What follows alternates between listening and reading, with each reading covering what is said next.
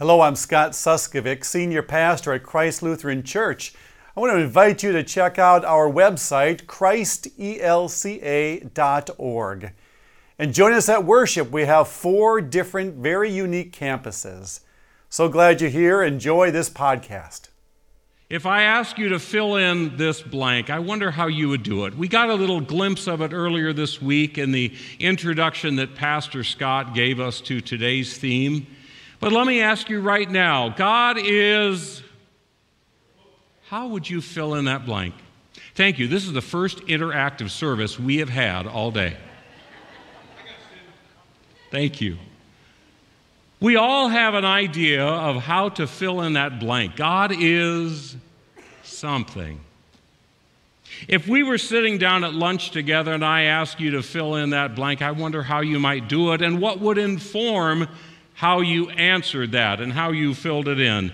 Maybe our answer depends upon where we are in the journey of life. Maybe the answer depends upon our collection of past experiences. Maybe it depends upon our most recent experiences. And maybe we are the ones who impact how other people might fill in that blank.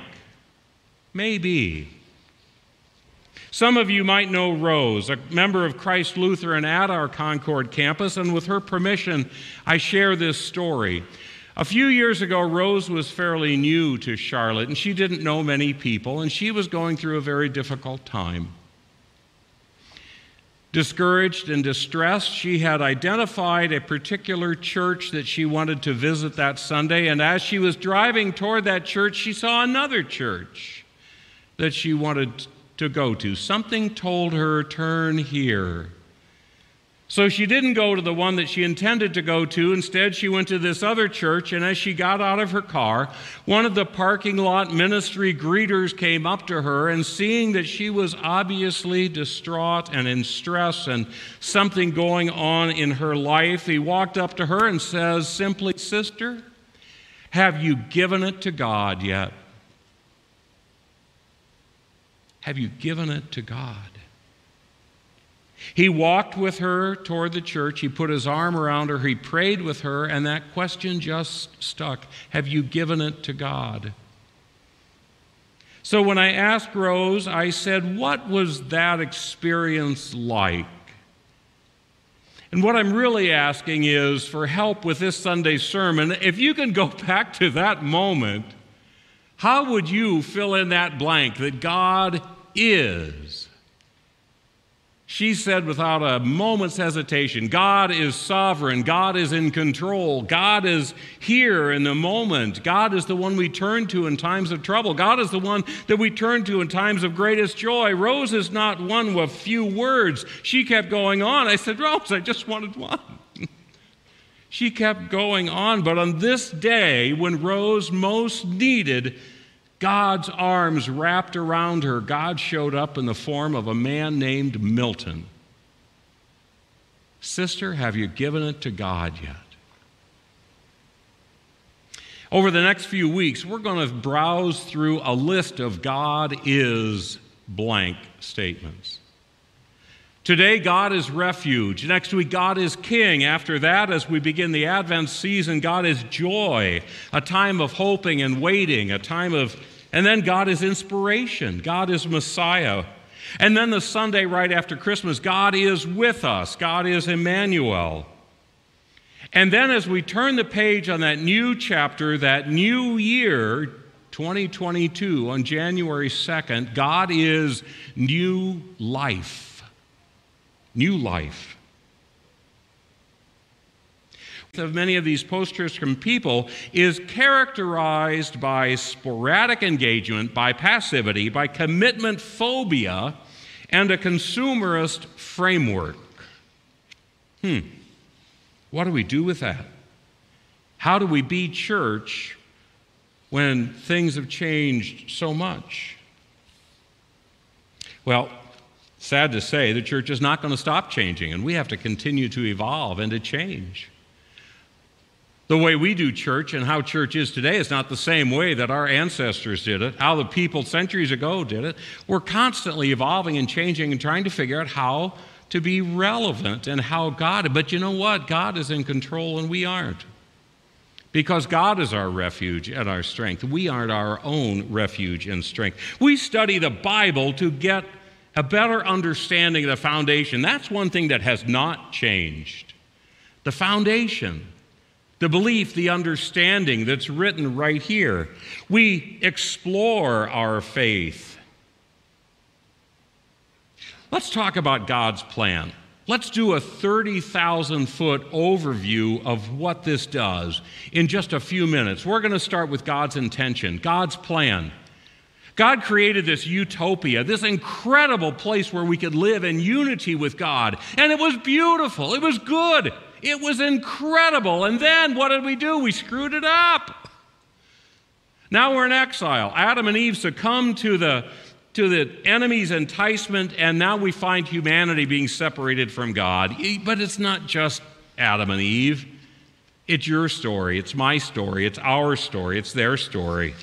We're tempted and we fall to sin daily, hourly, weekly. And if I'm honest with myself and with everyone, uh, it's probably not a minute of my life that goes by that I don't sin. Remember Martin Luther? He confessed and he confessed and confessed and confessed, and he'd walk out of the confessional booth and, oh, I forgot one, and he'd run back in. There's not a minute of our lives that we probably don't sin.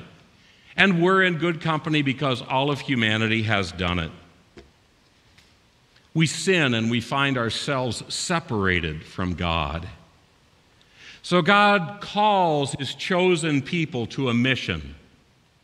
God designates this group of people. Here's the third point God designates the group of people as his chosen people and calls them to action, promising to bless them so that they might be a blessing to others, a light, a light to all nations, not just to themselves, but to all nations.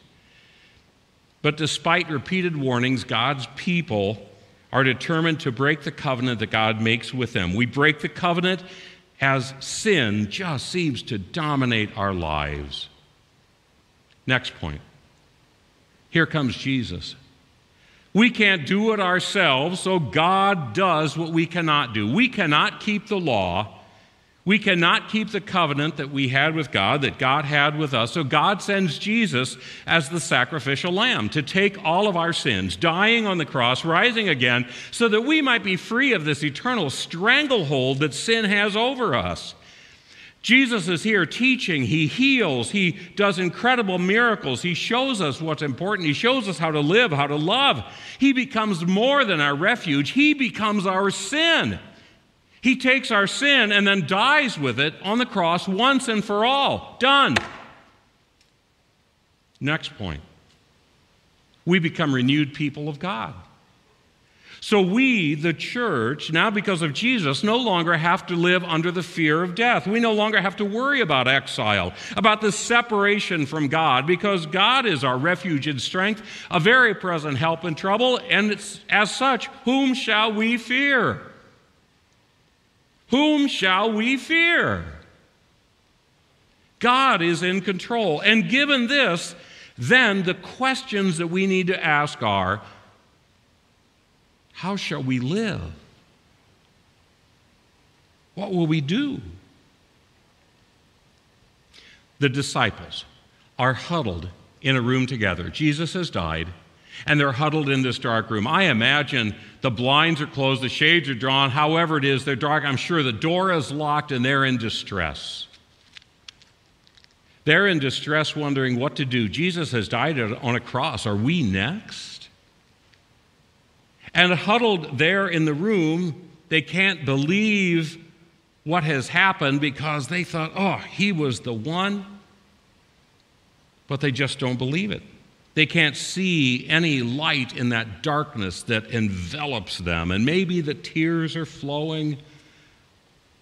I don't know exactly what it's like, but I imagine something like that. And they can't see a way out. And then Jesus appears, and Jesus says, Peace be with you. Just that. Peace be with you. Here he is, their refuge, their Savior, their strength, their very present help in trouble. What is surprising is that they don't immediately jump up embrace him, give him a hug, high fives, and cheering. It's not until it's not until he shows them the scars in his hands and in his side that we read and hear that they were overjoyed at seeing him. It's not until they see a sign that they believe it's real, that Jesus is right there among them. And then Jesus says once again, Peace be with you. But he doesn't stop there. He goes on and gives direction, not just for the disciples, but for you and for me. Jesus gives us direction. He says, As the Father has sent me, I am sending you. Don't sit here huddled up in the room crying and fearful. Give it to God and go on. He wants us to join him as living signs of this hope that is to come. You see, we are part of the mission of God. We are part of this next chapter, implementing God's mission, bringing hope, bringing mercy and justice and peace and forgiveness. Not long ago, I stood at the bedside of a dying member of our congregation. And I read a scripture from Romans that I helped that I hope helped them because it always helps me to hear it as well. When we're in the midst of that grief and that struggle, sometimes we need to hear it again. Tell me again. From Romans 8, Paul writes, The Spirit of God who raised Jesus from the dead lives in you. And just as God raised Christ Jesus from the dead, he will give life to your mortal bodies by this same Spirit living with you, within you. Just as God raised Jesus from the dead, he will give life to your mortal bodies. See, through baptism, we are joined together in Christ, not just in life and in death, but also in resurrection. Last point on this touch and go through the Bible God comes again. See, we know something that maybe other people who are struggling or trying to figure out yet what this all means, we know something that maybe they haven't figured out that God will come again. We are promised that. Through the faithful witness of our ancestors and of the Word, we are given this collection of books called the Bible. God gives us this gift so that we understand that Jesus' death and resurrection is not the end of the story, nor is our involvement in this mission the end of the story. Uh, let me ask you again how would you finish this statement? God is. Maybe sometimes, you know, we need a Milton to greet us in our times of struggle, in our times of discouragement to put an arm around our shoulder and ask, Brother, sister, have you given it to God yet? You see, God is the refuge. God is the one who is the very present help in times of trouble, the one we can turn to that God is there, always there for us. Or maybe we need some water and the Word, just as we did earlier with Emily. Because, you know, through this water and the word, we hear Paul again saying, in baptism, you are united with Christ. It's in our baptism that we are washed clean. We're united with Christ, not just in his life, but also in his death. Not just in his death, but in his what? His resurrection. We are united in Christ. Whom then shall we fear? You see, God is our refuge. God is the one who comes to us in this act of baptism. Sometimes we think it's all about us, but I have a little secret to tell you. it's not. It's about God. God comes to us, and through that act of baptism, we are marked with the cross of Christ. And we are sealed by that Holy Spirit how long? Forever. We are sealed by it forever. You know, maybe sometimes that's that's how we experience God as our refuge. Maybe sometimes we experience God as the refuge in a song or a poem or a psalm. And that's when we realize that God is our refuge, our strength, our sustainer, our redeemer. But you know, some of our greatest ancestors in faith, even they doubted. We heard about Thomas. We've heard this story many times how Thomas was doubting. As the disciples were huddled in that room the first time Jesus came, Thomas wasn't there. So they're telling him all about the story, and he says, Yeah, right. Until I see the scars in his hands and in his side, I'm not going to believe. And it's not until Jesus appears to him that he believes. King David, as revered as he is, from whose bloodline our Savior is born. King David has times of darkness and despair, and God comes to him. So David writes a song, he writes a poem, he writes a psalm that and all these become our collection of psalms that we'll study. They express his struggles in times of trouble about how God comes to him bringing eternal pleasures. You see, David's story is our story. Our story is David's story. David's story is God's story. God's story is David's story. Our story is God's story. God's story is our story. God's all up in our business. Sometimes we need to be reminded of that, that we're all connected. Over time, we begin to see that we need God, that God is in control, that God is real, that God is indeed our refuge. We need God because why? So we can't do this on our own. We've proven that over and over again. We cannot do this on our own. But we need God not just in times of trouble, we, we even need God on our best days, don't we? I saw that in a Facebook post this morning. Even on our best day, we need God. God who is our refuge, God who comes to us in many forms. Sometimes it's in the least expected ways, in a vision, in a song, in a Bible verse, in a conversation. And you know what? Sometimes we need God to show up in the form of somebody called Milton. Brother, have you given it to God yet? Sister, have you given it to God yet? Because God is our refuge and strength. Would you join me in saying together Psalm 16? Here we go. Keep me safe, my God, for in you I take refuge. I say to the Lord, You are my Lord. Apart from you, I have no good thing. I say to the holy people who are in the land, They are the noble ones in whom is all my delight. Those who run after other gods will suffer more and more. I will not pour out libations of blood to such gods or take up their names on my lips. Lord, you alone are my portion and my cup. You make my lot secure. The boundary lines have fallen for me in pleasant places. Surely I have a delightful inheritance. I will praise the Lord who counsels me. Even at night, my heart instructs me. I keep my eyes always on the Lord. With him at my right hand, I will not be shaken.